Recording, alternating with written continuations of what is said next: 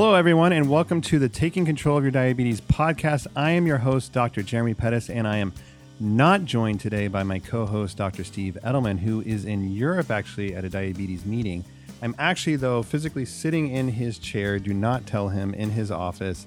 Um, when he gets back, he might notice some some crumbs and things around here. But, anyways, I'm joined by a very special guest, Laura Dunn. Say hi, Laura. Hello. And Laura is here because it's Mother's Day week. And we wanted to use the theme of Mother's Day, to talk about a mom who's living with type 1 diabetes, who has a son that's semi recently, now two years ago, been diagnosed with type 1 diabetes, and all the kind of things to talk about in there. You know, what it's like to be living as a mom with type 1, what it's like to have, you know, a child now with type 1. So, just want to start with saying, you know, a little bit about who you are. Tell us when you were diagnosed with type 1. You know, let's get into your story first. Yeah, thanks. Um, excited to be here and share a little bit about my story of myself, my diabetes family. Um, because my husband also has type 1 diabetes too. And then, you know, our son Mason, who's six and a half, he will correct me if I don't say and a half. um, one of those things that you learn as a mom. Well, that's, Um, I, I, I, I always remember because I have a son that's like pretty much the exact the same, same age, age, you know. So that's another like you know thing that your story really kind of rings true with me. But all right, go on. Oh, no, you're good. You're Yeah. good. Um, so do you want to know like the. well, just tell us that you know like how old were you when you were diagnosed? Yeah, yeah, sure. Um, so I was diagnosed um, back in the late 80s when I um, had just turned four years old. But leading up to that, there was a lot of like constant thirst, constant craving sugar. And You know, remember you remember this. I have vague memories of like craving sugar from the sugar bowl. If you remember, like when there actually had sugar bowls on the table, like I would sneak sugar Just raw, straight raw straight sugar straight from the bowl when no one was looking um and you know of course as a kid you don't think that's weird but you know obviously that's not normal Mhm. um and then you know my mom um who is a dietitian um she started noticing some of these weird things like you know i had been potty trained but i had started wetting the bed again and my grandfather actually on my dad's side um had type 1 diabetes so it was kind of in her family so like she Mhm. had some signals Your i think in on her your dad's side. You on my dad's side Okay. yeah yeah so a lot of diabetes in my Okay. family um she had noticed some uh, signals right? And so because um, my grandfather had type 1 diabetes we had a, a test kit um, that was accessible to us so luckily when i was diagnosed they had like you know strips and you didn't have to do the like urine boiling and pills and whatnot like craziness I know when I hear Steve talk about that, I still it just seems like it's just another world. But I dinosaur never had to do it. Yeah. no kidding. Um, so she could she checked my blood sugar, um, and I don't actually know the number, but it was of course through the roof. So we went to dinner, and she I listened to your actual story on your podcast. I was given Diet Pepsi um, instead of the real deal, That's good. and then went straight into the hospital. Um, and you know, as a kid, I was really shy about having type 1 diabetes. I didn't like talking about it with friends. It was this like big, dark secret. Mhm. Um, and I'm guessing like I probably at the time, like as an adult looking back, I had a lot of shame around it because I didn't want to be different. Yeah. And so um, until I went to diabetes camp later on, it was like held real, real close. And Okay. no one really knew about it. And what was it like with your parents? What was that interaction around your diabetes? It was tough because I think, you know, being diagnosed at such a young age, you don't understand what's going on. So suddenly, like your parents who have never really like intentionally hurt you in your life are like stabbing you with a needle and you don't get it.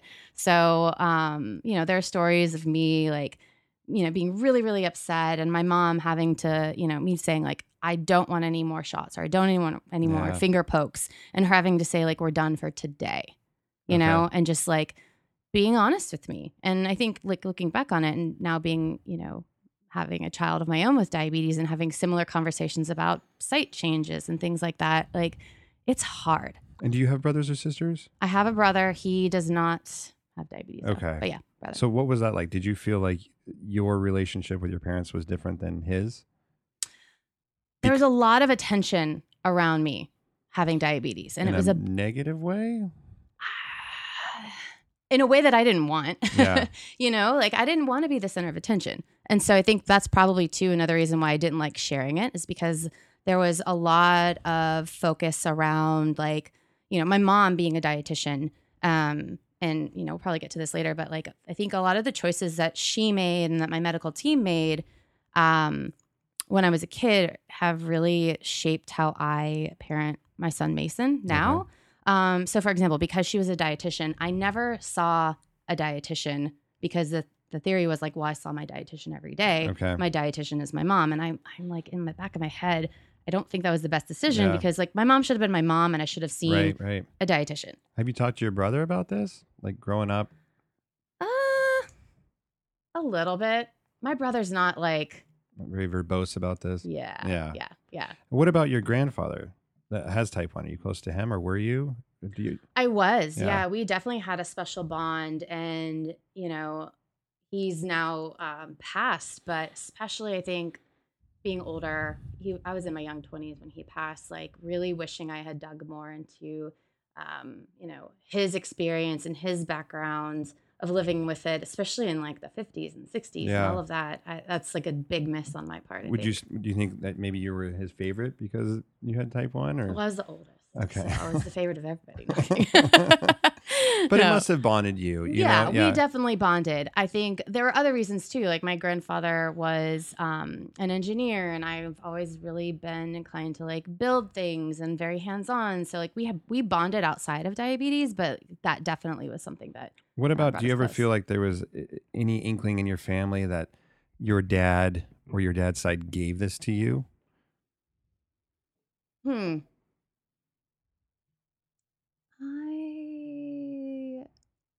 Don't know that it was like they gave it to me. I think it was always understood that or it do you was feel just like, there's any guilt from your dad or like side of the family that this landed on you? I not guilt. I think a lot of anxiety about me having it Yeah. and about high and low blood sugars and like what I could eat and couldn't eat and you know some of the focus and attention, you know, you too like Mm. There weren't pumps when I was growing up. So you were really regimented with regular insulin and NPH. So like you had to eat around the clock. I could Totally. never sleep in. So it was really um But there's never your mom yelling at your dad. Like, you Nah, I don't this think so. Okay, don't- good. Not that All I remember. checking in. no, no. Yelling about other things, but not that. Yeah. All right. So, you know, uh, I can relate for sure with the regular and NPH period or whatever. So then, you know, you go through like your early adulthood. And let's talk about a little bit about you meeting your husband because that's definitely another interesting piece of this puzzle that he Mhm. has type 1 himself. So, how did you guys meet? How did you know that he had type 1? Tell us that story a little bit. Yeah, so at the time I was working um, at in a clinical trial, um, or let me re-say that. Uh, at a diabetes clinic, uh, running clinical trials, and so I was a study coordinator and was recruiting people for an insulin pump study. And so I was on my lunch break um, with a friend, and I was showing her my insulin pump and talking about it. And he walks by and was like, "Hey, what's that? Like, I have diabetes," and he was thinking about getting a pump. Um, and so I was trying to recruit him for the So study. he just literally was at this lunch. Literally was place. out of Quiznos. Quiznos. Yeah. Okay, that's better. yeah. I'm thinking some hoity-toity steak restaurant. no. No, this is a Quiznos. Okay, was like that's the steam. 23. Okay. no, no, no. Um, so yeah, I gave him my card and um he was I'm actually. You had a card at 23 I did have Yeah. a card. I was like super businesswoman wannabe back then. and had your, your home phone number on it with your answering machine. Cell sure. my cell phone. I had a cell phone back then. I'm not that old. Um uh, but we actually had an appointment the next week anyways to talk about this study with him? with him. Okay. Yeah. Yeah. So, just co- total coincidence. Okay. total coincidence match made in heaven right Mhm. so then we're sitting like like fast forward a week later at the appointment we're sitting across from each other kind of like you and i are now and i'm like you know showing him the insulin pump and i'm like sweating and turning red and being like this guy's kind of cute and then because you know you're nervous or you're low or no because he was cute okay, just regular normal stuff. regular flirting Okay. diabetes is only there in the fact that we're talking about Okay. insulin pumps um, and so because he had my card that had my cell phone instead of calling my office about the study he decided to you know call my cell phone and ask me out on a date and the rest there is history Cool. yeah So, all right. So then you guys get together. That's a super cute meet. I love it. and then eventually you you you know start having the conversation around should we have kids? And what was that like knowing that, you know, if you're just a mom with type 1 and you you meet somebody that doesn't have diabetes, there's, you know, for the listeners, maybe like a 5% chance or something that the kid will have type 1 diabetes. And that's an important statistic just to mention that a lot of times I see patients and they'll just kind of assume if they have type 1 that their kids will get it. It's actually fairly rare. 95% chance that they won't. So here you are, you've probably been thinking about that. Mhm. And then you meet somebody that has type 1, which does increase the risk. So, what were those conversations like between the two of you around one, should we have kids or not, just because do we want kids? And then two, like, eh, what do we think about this chance of them having type 1? Did that even come into the equation at all? Oh, it did for sure. And I think uh, it might have been at a TCOYD conference that I asked Steve about it. Like, hey, like, can you come over here and talk to me on the side? Like, you know, what's the you likelihood? You guys were together at this point and you were talking to him about should we yeah, have kids? Dave. I think Dave, Dave and I were married, and Okay. so you know, knowing you and knowing Steve, I actually asked Steve. I'm like, I'm going to go to the you know the experts and get the data, get the statistics on how likely this is. But you know, in the end, I was pretty sure that I wanted kids, so it was more about having the information than it being like a yes, yes, or no, Yeah. kind of thing. Yeah, yeah. Okay. So, all right. So then, and then tell us you have one One. son now, Mm-hmm. six and a half. And so, you know, we talked about should we get into the issues around like pregnancy and that, but we want to leave that for maybe another day. Yeah, like it's a whole like- other Yeah, episode. exactly. um, and you know, and God bless you, especially mothers with type one going through that. I mean, pregnancy is tough in in general, and then you add diabetes on top of it. But anyways, Mason's born. When did you start thinking about? Um, well, we'll get to screening, but maybe a little bit around like what I've experienced just with my kids. Like anytime they would wet their bed, oh, for sure. or anytime they're a little bit more thirsty is Yeah. it like is this regular summertime i'm thirsty or is this diabetes so would you check his blood sugar every once in a while or Yes, I did, and I always felt so bad, but it, it, it you just need to know. And I think like any new mom, you get nervous about everything, whether it's a fever or a rash, or you know, knowing that he had a heightened risk for getting type one diabetes. I I just put it in the bucket of like all the things that I had anxiety Right. about having a newborn who can't communicate with you. But yeah, we I I probably did that more than Dave. Um, my husband looking back on it, just because how often do you think you did that in the first like two years of his life would you check his blood sugar Oh, I not terribly often because it's like, such a little tiny baby, right? Like Yeah. maybe once every three months or so, if Yeah. he was like sick or I thought he was, you know, having more wet diapers. yeah yeah my son hated it still Mhm. hates it when I, you know i would do all these things like we'll see how powerful you are and what your number is and all this stuff and he would get behind it but it hurts Yeah. you know, and no, you know, so it's a traumatic thing. It's not like a you know simple thing to check somebody's blood sugar, but anyway, so thankfully, you know, initially blood sugars are normal, and then you start thinking about um, should we check his antibodies? And again, for the, the listeners, there are blood tests that we can do now that will let you know if somebody is at risk of developing type 1 diabetes. And specifically, these are antibodies in the blood. We can check four or five of them. And if, and if two of them come back positive, you have a fairly good chance that this person is going to come down with high blood sugars in the next you know couple of years. So because we we can do these now, we can offer it to parents to you know do you want to know is your child at risk? So what was your thought around should I get you know Mason tested? Should you know what was Dave's thinking? Um, walk us through those conversations. Yeah. So, you know, again, at that time, I was still in the clinical trial world. So I was very data driven.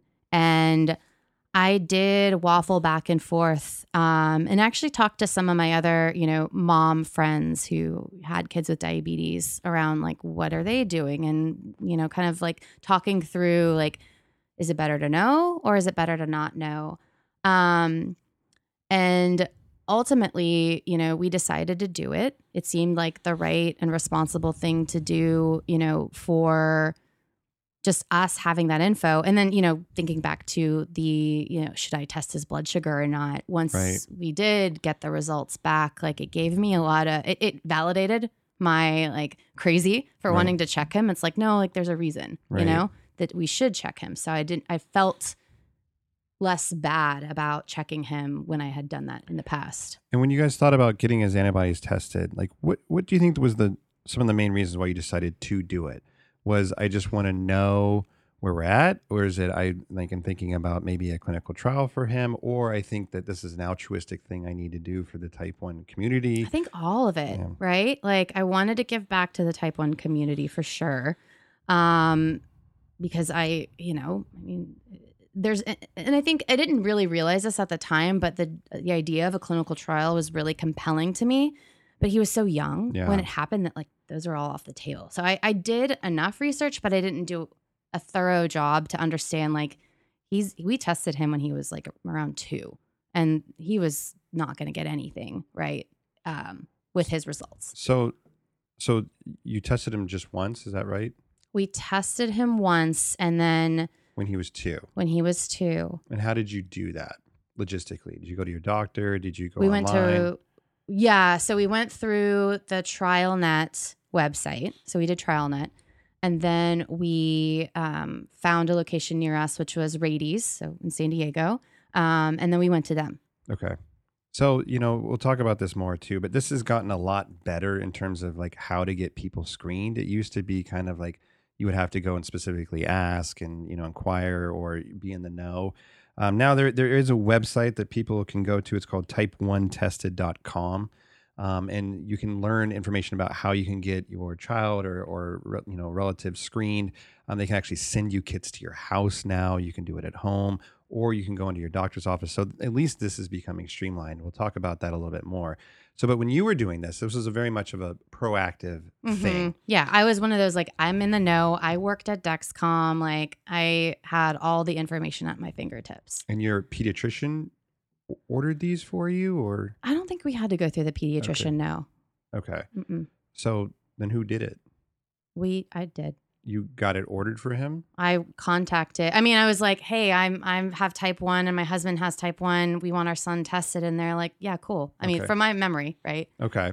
And I'm I'm trying to make sure I'm remembering this correctly because it was pretty. Like I was picking him up from his daycare, and I got a call from the doctor, but the doctor was like on vacation. Okay. and he leaves this really like vague voicemail that like he has you know results to discuss but he's And this is a, a general like pediatrician, or is this an an, endocrinologist? an endocrinologist okay, so this is someone who least has a context for this. yeah Okay. yeah yeah so Okay. calls leaves kind of like a like you know that's not good news voicemail Yeah. and then also i'm on vacation and you can't really reach me Oh man. so i panic yeah. Because i'm thinking of course it's like the worst So what did you do? I contacted the study coordinator. Again, Okay. this is like me being in the know and like I'm a my mama bear instincts went Yeah. in. I'm like I'm gonna figure out what's going on, um, and I'm gonna get the information. And so it was a lot of like very very heightened anxiety. We finally got you know the answers that he had for. who, who gave you those results? I believe the study coordinator gave me some. Okay. And I think what it was is we had some of them back, but not all of them yet because they kind of come in stages, or at least they did at the time. This is a he or she? She. And She, she, the said coordinator. like, "Hey, Laura, listen, like one of these is positive, or do you even remember?" Like, Uh, I think it was like a couple were positive and we're still waiting on the rest and we won't know till next week, but like we need to bring him in. Like it was one of those like we need to bring in him now and I'm like does he have diabetes like right now? Like Mhm. that's where my heart went. Like I just it it like everything stopped. I was supposed to go on a girls trip that weekend um and like go out of town and I canceled everything because it just was like I I need to be around for whatever this and I'm is sure going you, to be. I, that all makes a lot of sense. But I'm sure you realize now that nothing had really changed in that moment. No. You know, like these antibodies had been there for some time. You Right. know, it, it, it, it identifies risk, but he was at this point fine. His blood sugars were completely normal, right? I think, yeah, at this point they were completely normal. We went and we did the um, glucose tolerance test. That's what we did, and there was some like heightened blood sugars after, but like, yeah, he was he was fine. So what was that night like? So you get these results, you take him home. I'm guessing you get like when do you have the conversation with Dave? Who did you talk to? Like what were the emotions there? I, I mean, Dave was probably in the know throughout the whole timeline of this, but I was fielding a lot of the calls and trying to get all the information.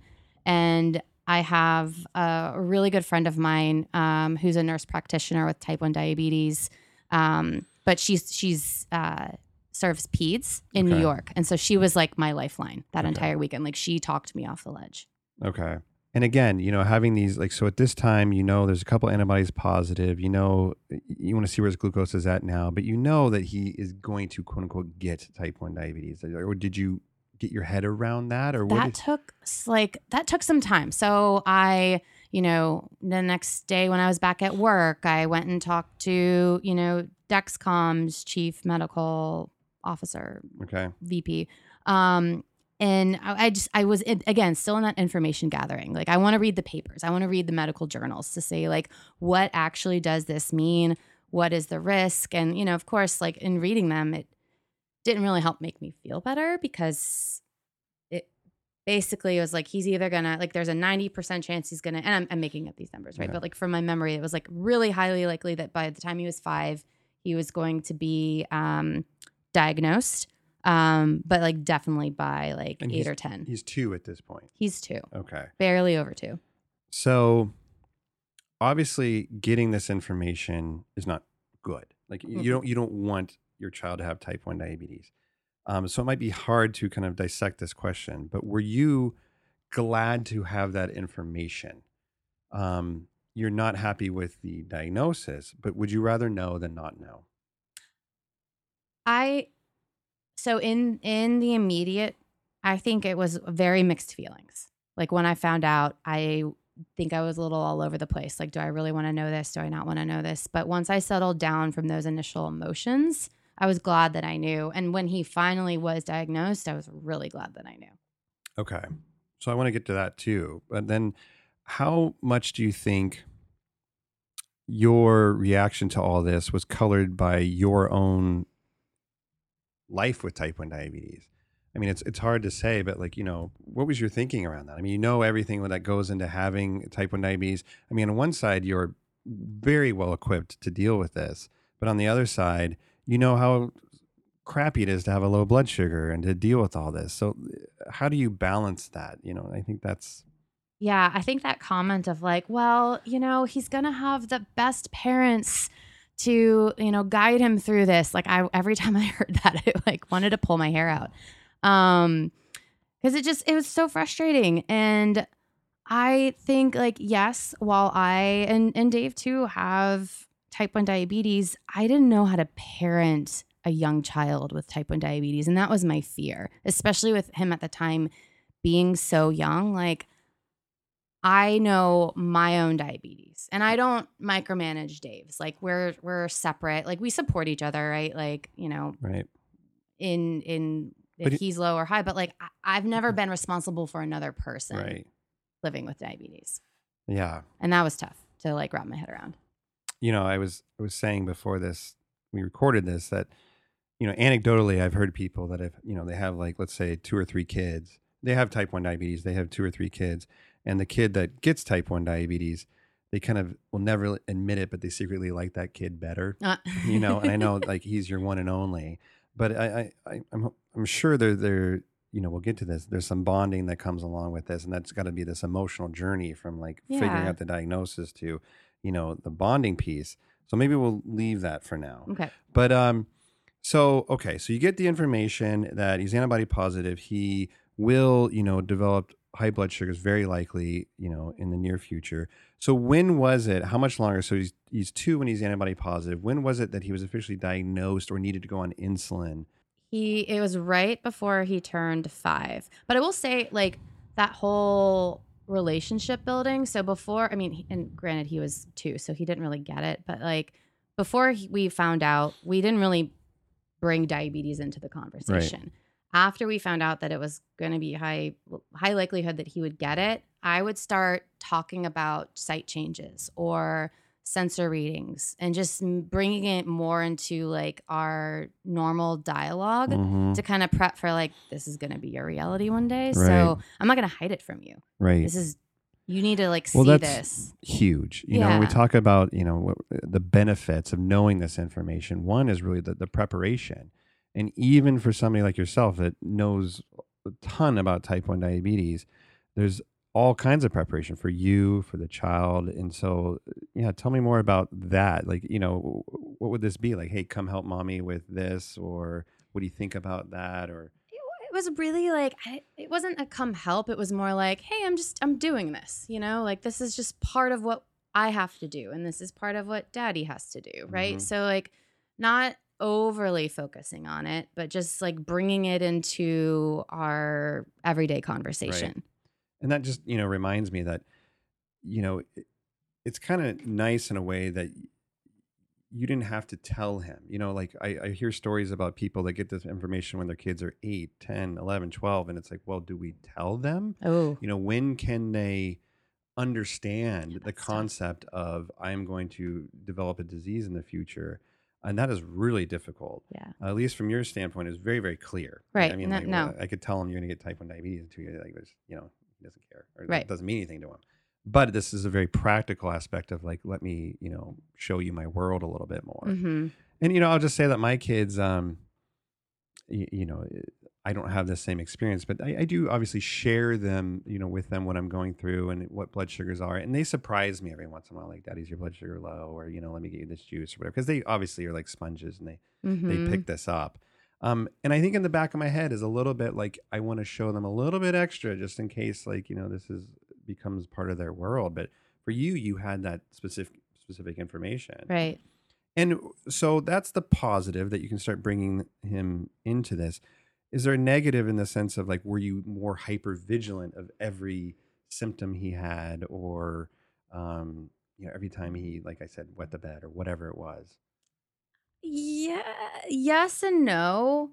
And I think the other good thing about it too is that like I wasn't alone in that. Like Dave and I are both now a united force with that. So I had like it wasn't just me being like, am I being like overreactive? Am I just anxious about this because it's like my thing? Like, and he's way more like calm of a person than I am. Yeah, Um, so it, it was helpful to have almost like a, a like a, a partner in this and that we both know that this is a reality. And so it wasn't just me pushing for it, like he would do it too.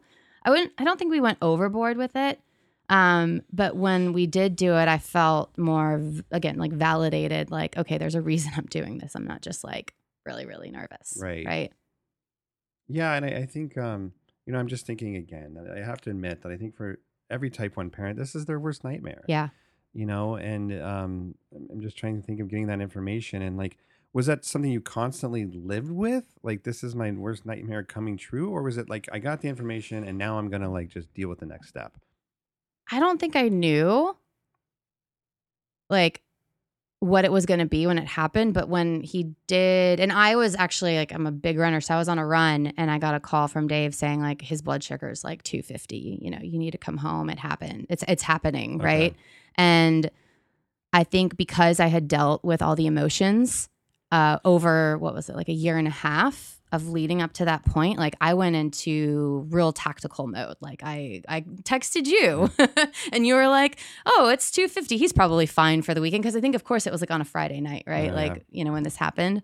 Um, and then you know I I called his. I think I had the number of the um, study coordinator because she was like, "Call me when it happens," and you know she was kind of a but I lifeline. mean, even just saying that when it happens Oh, I mean, yeah. god how foreboding is that you know and and it can become become a little nebulous like what does that exactly mean like you Right. said it, was it happening when his blood sugars are 180 or 190 or Right. 200 like what is that yeah, Um, and I, I think that's part of the the positive of having this information is that we're realizing that type one diabetes is a spectrum. Yep. That as soon as these antibodies became positive, he had type one diabetes.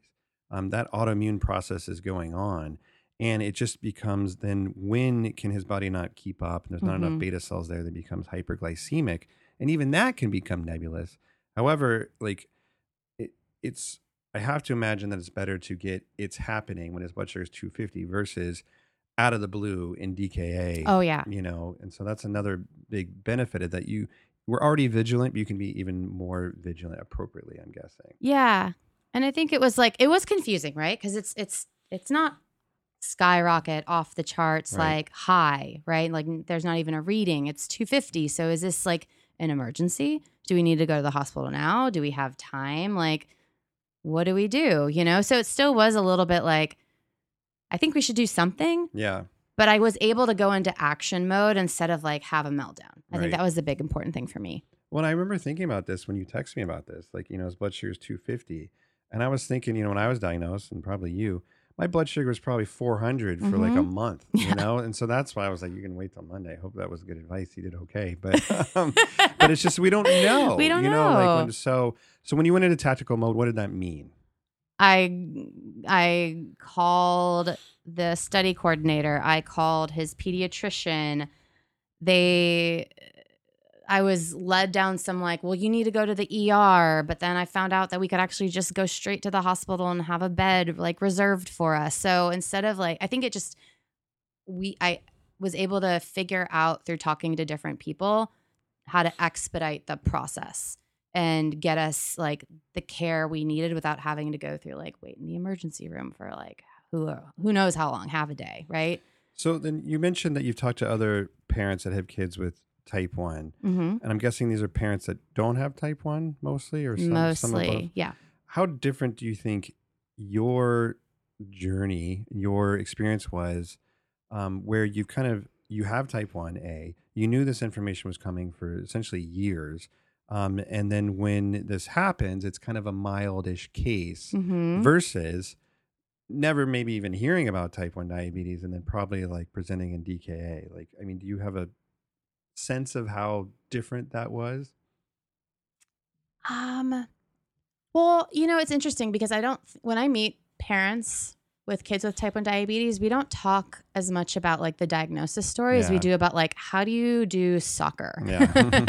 how do you do, how do you deal with the school? mm-hmm. Because that's a whole Yeah. thing that we, you know, had to deal with. So it's really more like the living with diabetes and like the diagnosis story. But I can imagine one thing that's definitely different for me is that when we were going through the classic like diabetes 101, like we were teaching the aides or the educators things about diabetes that we had known. So it was kind of like when we were looking at our watches, like when can we get out of here? And we're leaving with a pump and a Dexcom, right? Right.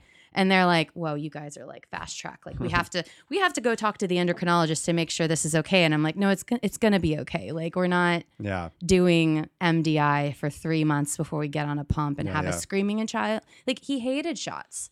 So we fast tracked everything. And I don't think other parents would know those options or have those options. And have you ever wished that you didn't test his antibodies? That you had a couple years of ignorance is bliss? No, because I would have, I, I was so prepped, I think, and ready when he did get, like, we didn't see that high blood sugar that I was able to, like, kind of compartmentalize a lot of my feelings because I already felt them. Yeah. Right. And then just go into, like, okay, what are we going to do? How am I going to get him the best care? And I think if I hadn't known, I would, I wouldn't have had that, like, clarity of mind to, to advocate for him like I, I did. So then, when you ha- meet other type ones that have kids or considering getting kids, um, what do you recommend? Like, I mean, I know this is a very personal is. decision, but what do you say when they say, "Hey, Laura, what do you think? Should I screen my kids?"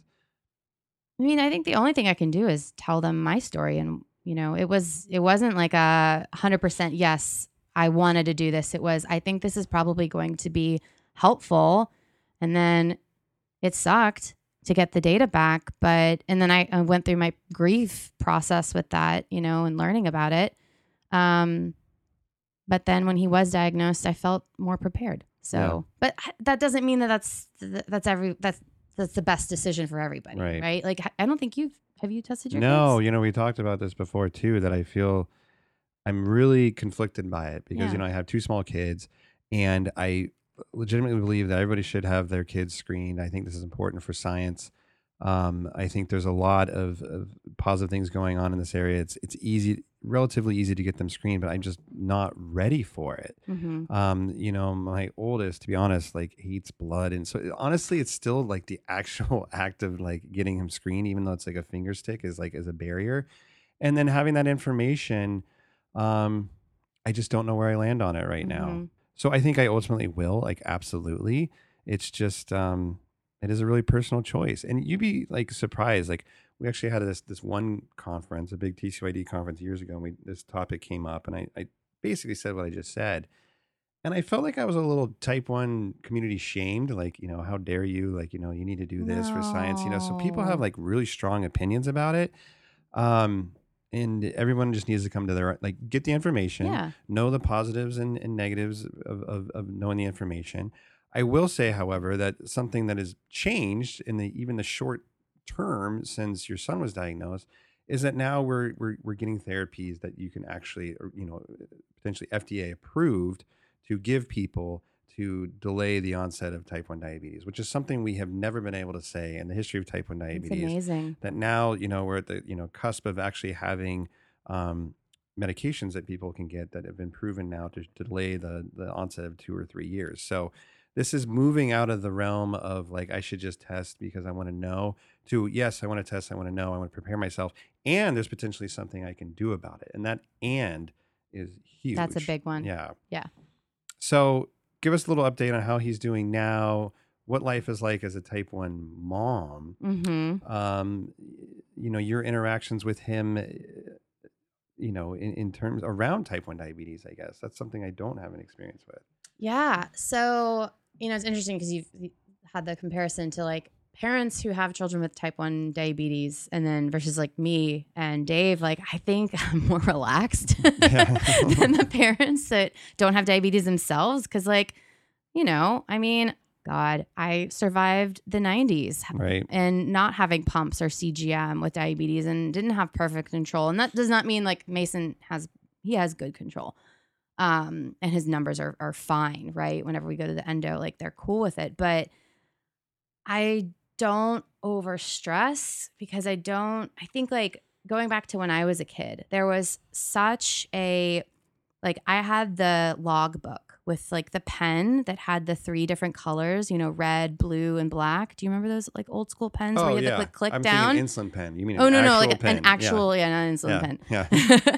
and like I had a logbook and all the numbers in high that were high, high or low were like in red. Oh and I would have such anxiety going to my doctor to be like, here's my report card of how Mhm. I am doing as a human being trying Mhm. to manage this chronic disease, right? And so like I don't want him and and even though even back then like you know numbers are just numbers like that wasn't like that. Like there were there was good and there was bad. Like there was good food and bad food and good numbers and bad numbers and all of that. And i try really really really hard to help him live the most normal life that he can Yeah. within reason right? Like if he's 300 and he wants like a high sugary or high carb snack like we talk about it and we're like you know now is not really the best time for that. Like nothing wrong with the food, but let's like give some insulin and then we'll wait. Do you want something else instead now? And then later we'll revisit it.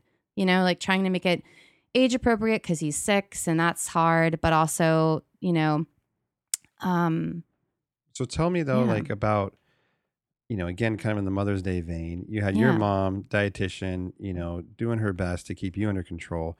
What lessons have you taken from her that you are either trying your hardest not to do or emulating? Um, like, you know, you have lived this life as a kid with type one. Like, so how are you bringing that forward to, you know, helping him? Yeah. So Mother's Day Van. Let's start with the positive things to honor my mother. Um, I think she tried really hard to make sure that my life could be as normal as possible. So I've always been a really competitive athlete. And so I did like competitive dance as a kid or competitive swimming. And she always worked really hard with my endocrinologist and then, you know, looking at like different foods that I could eat to help me succeed at those types of things, right? Rather than not being in in active sports, right? Okay. So we we worked hard on that. Um, but I think because of that, because she's a dietitian, there was like a very, very big focus on food um, and portions. And I never really learned any like intuitive eating because I just ate to my insulin spikes. Mhm. And so that led to a lot of disordered eating behaviors and thoughts and totally, you know, separate topic. But I'm very mindful of that right now with my son because I want food to just be food. Right. Right. And we do have to talk about carbs because I want him to understand, like, you know, not just like carbs for diabetes sake, but, you know, balanced meals. Mhm. And so, really, when we talk about you know, that kind of stuff. It's more about just overall healthy eating with diabetes like on the side and Right. like how we how we do that. Um Which And, you like- know, you're being very elegant about this, but I'm just imagining with my six and a half year old, it's just you know mac and cheese and you know chicken nuggets, and like that's a tough conversation to have with a six year old in general. it is. And then you know you got to layer on this like you know the insulin and all that. So Yeah. it's tough. Yeah. And I think too, like we're mindful about like what we buy, like the little Trader Joe's mini ice cream cones. He'll be like, "Hey, mom, I'm having one that's ten carbs. Can you bolus me?" Like, it's cute. So like he's kind of gets engaged, and um, you know, site changes like we talked about are tough, but he'll do this thing where like, we'll we'll put you know the adhesive on, and then he'll look at me and be like, he'll hold his hand or hold my hand and say, you know, mommy, I need a couple seconds. I need to be brave. Mm. And so like we wait and we like instead of forcing through all these moments and just being busy, busy, busy all the time, like it's his body. It hurts. It's it sucks as a kid. So like really celebrating him being brave and and I don't know. It's it's like it's also our thing. So the fact that both of his parents have it, like he sees us doing it. Can you? I'm almost like imagining you guys syncing up Dexcom changes or site changes. No, we don't do that. we don't do that. No. Like But I will show him, Yeah, pump and- change day. In, and there have been times where I will let him like push the little um, trigger on the Dexcom to let it go in and whatnot. Or Yeah. like, you know, the other thing too is like when he feels upset about something, like that one really hurt, like, you know, just I get it. Yeah, Right. they hurt, you know, and I, I really get it. So I think, you know, back to like the benefit of him having parents who truly understand. I don't try to sugarcoat it. I don't try to be like, it's okay. It'll stop hurting soon. I'm more like, yeah, they hurt sometimes. Yeah. That's hard. And it's interesting here you say that you're potentially more relaxed than like, you know, somebody without type so. 1. And it, I have to remember that, you know, when I was still in my training as a, a fellow, but I, I kind of, I, I did a diabetes camp and my job was like oversee the kids' blood sugars, like whatever. And so here I am, a type 1 diabetes like endocrinologist. And at the end of the day, the parents would come and look at their blood sugars for the day and they would just rake me over the coals. You oh. know, like, why were they 230 after lunch? I'm like, I don't know. Like 'Cause you they had like some juice, like you know, it's just being a kid. So I was like, I felt like, yeah, I had that kind of perspective, like it's gonna be okay. Yeah. Um, but there can be this real goal for you know perfection, which I understand. You want your kid to be healthy, but it's finding that balance. And you're right. Like I think the fact that we survived, um, you know, I don't know how I did college on regular Oh my NPH God, and you know, Dexcom right? and all Mm. that. And you have to feel like if we can do that, then eh, with all the tools and things that we have today, that they're going to be okay. Yeah. Yeah. Yeah. Oh my gosh, I have that. This reminded me though, like when he does have to do a finger poke because I think the Dexcom's inaccurate or it's in an error. I'm like, you know, back in my day, I had to do this five mm-hmm. times. So just like toughen up, you Yeah. know? Like, so there's that too. Yeah. That's Up- awesome. Up the hill both ways, finger sticks. Yeah. So, you know, maybe leaving people with some just like, I don't know, any words of encouragement or, or things that you think are so apparent that maybe have changed um, since, you know, when you were a child to now today, or, you know, maybe with this like screening process or any just kind of take home points that you want to leave people with. Yeah, you know, I'm most excited about where we're going with all the automated insulin delivery systems and all the different choices that people are having. I'm like crossing my fingers for when the Omnipod 5 goes to like the mass public because that's my my son's not on automated insulin yet and I think that's going to be a huge game changer. Um but you know, I think the the advancements in technology are amazing and what makes me most excited for him to grow up is to not have to spend so much of his mental energy like looking at his blood sugars all the time or thinking about highs and lows and having you know sensors and pumps that can do a lot of it behind the scenes and you engage minimally i know that's Mhm. not all the time but like that's that's my hope Well, it's, you know, as you're talking, I, I can't help it. Like our next TCOYD conference is coming up June 18th. And the theme is like the future of diabetes is now. And as I'm hearing you talk, I mean, can you imagine if you went back and told you as a five year old kid that, you know, you're wanting the Omnipod 5 for your son, that there's going to be this little pod that you can wear Mhm. on your arm that like, you know, does insulin delivery based on this other thing that you wear that automatically tells you what your blood sugar. I mean, it sounds like the future Mhm. and it's it's something that we really are living now and it doesn't mean it's fun No. still got to wear a pump and you, you like but like the advancements that have happened in like a relatively short time are encouraging and so you know i don't have your history with you know one of my sons being diagnosed but I, I have to believe that it's so much better now. Um, and that, you know, they're going to live a long and healthy life and potentially be better human beings and, you know, have more empathy because of it. Yeah. So do you think about that ever as a, a gift that type 1 diabetes is, is giving, or is that too, too much? I I've always like, and this you know goes back to how I met my husband. I think type one diabetes uh, given me a lot of scars Mhm. in a lot of ways when you think of like the responsibility or like all of that that it can like put on you and, and in a lot of ways people think that's like a good thing but it can also like lead to not so good things i have met so many wonderful people because of my type 1 diabetes i think like the relationships that i've built because of that are the ones that i wouldn't give up for the world and Mhm. so you know like i'm excited for him to go to diabetes camp. And maybe it is that like shared empathy that we have for people who are dealing with something that you know you can't go into remission from or you can't beat right? It's always with you and you have highs and lows along the way. But i'm excited for him to meet those people and like really have his own community Mhm. too you know? With covid like he hasn't really seen and met a lot of that and there was a little kid on his soccer team who the mom and i were both excited that you know like they're gonna be besties because they both have diabetes they didn't care but i think like Well, that's kind of best case scenario, maybe right? maybe You know, it's not like I have this huge wound that I need to like find somebody else. maybe it's that's just like, the new you know, normal it's like yeah. ah cool yeah. no but i think like but th- there is something special about like a camp for kids with diabetes Well, I was is a little thinking, different too you know, again, like before we got this started, like of how I met you and how I know you, Mhm. and we're friends, right, Laura? Mm, yeah But it was like it's just kind of like I met you and you had type one, and we were just friends. Yeah, I mean that's kind of how that works. right Um, so there's definitely some positives of having that community. Maybe he's not friends with this guy now, but Yeah. maybe he will be. give it some time Yeah.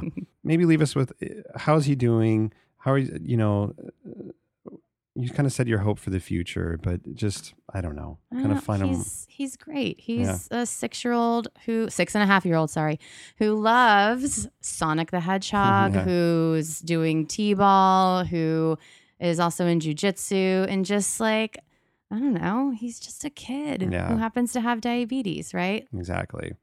Yeah, and the sky is the limit. You know, I, I'm constantly telling people that, you know, I see with type 1 diabetes, you're going to live a long and healthy life and you're going to die of something else. You know, how lucky are we going to be to die because we got hit by a bus? You know, like what I mean is like diabetes, It's really You know, diabetes isn't going to be like the thing, you know, and we just like, we kind of, we can perseverate on that. And I think there, are- there are some real strengths that come from this. So I think, thank you for telling us your story. I mean, there's, there's so much there that we could talk, you know, for so long about but again, I think um, you know, with this screening thing, you know, this type1tested.com, if anybody's interested, this, this becomes so much easier to do. There's, you know, therapies on on the horizon that we can actually do. And I think honestly, in five, ten years from now, we're gonna have multiple therapy therapies. And I think this will become kind of part of routine pediatric care. Mhm. Is that we're just, you know, instead of your story where you had to go out and just like find people to get screening, it will just be kind of the norm, just like we test for cystic fibrosis or other kind of things um, and then options you know available to uh, ideally prevent it entirely. And that's really you know a part of the quote unquote cure is just not getting it in the freaking first place. Mhm. and that's that is we're on that road. Um, so i think even in the short term that you know we're talking about with the last couple of years things have changed and it'll continue to improve.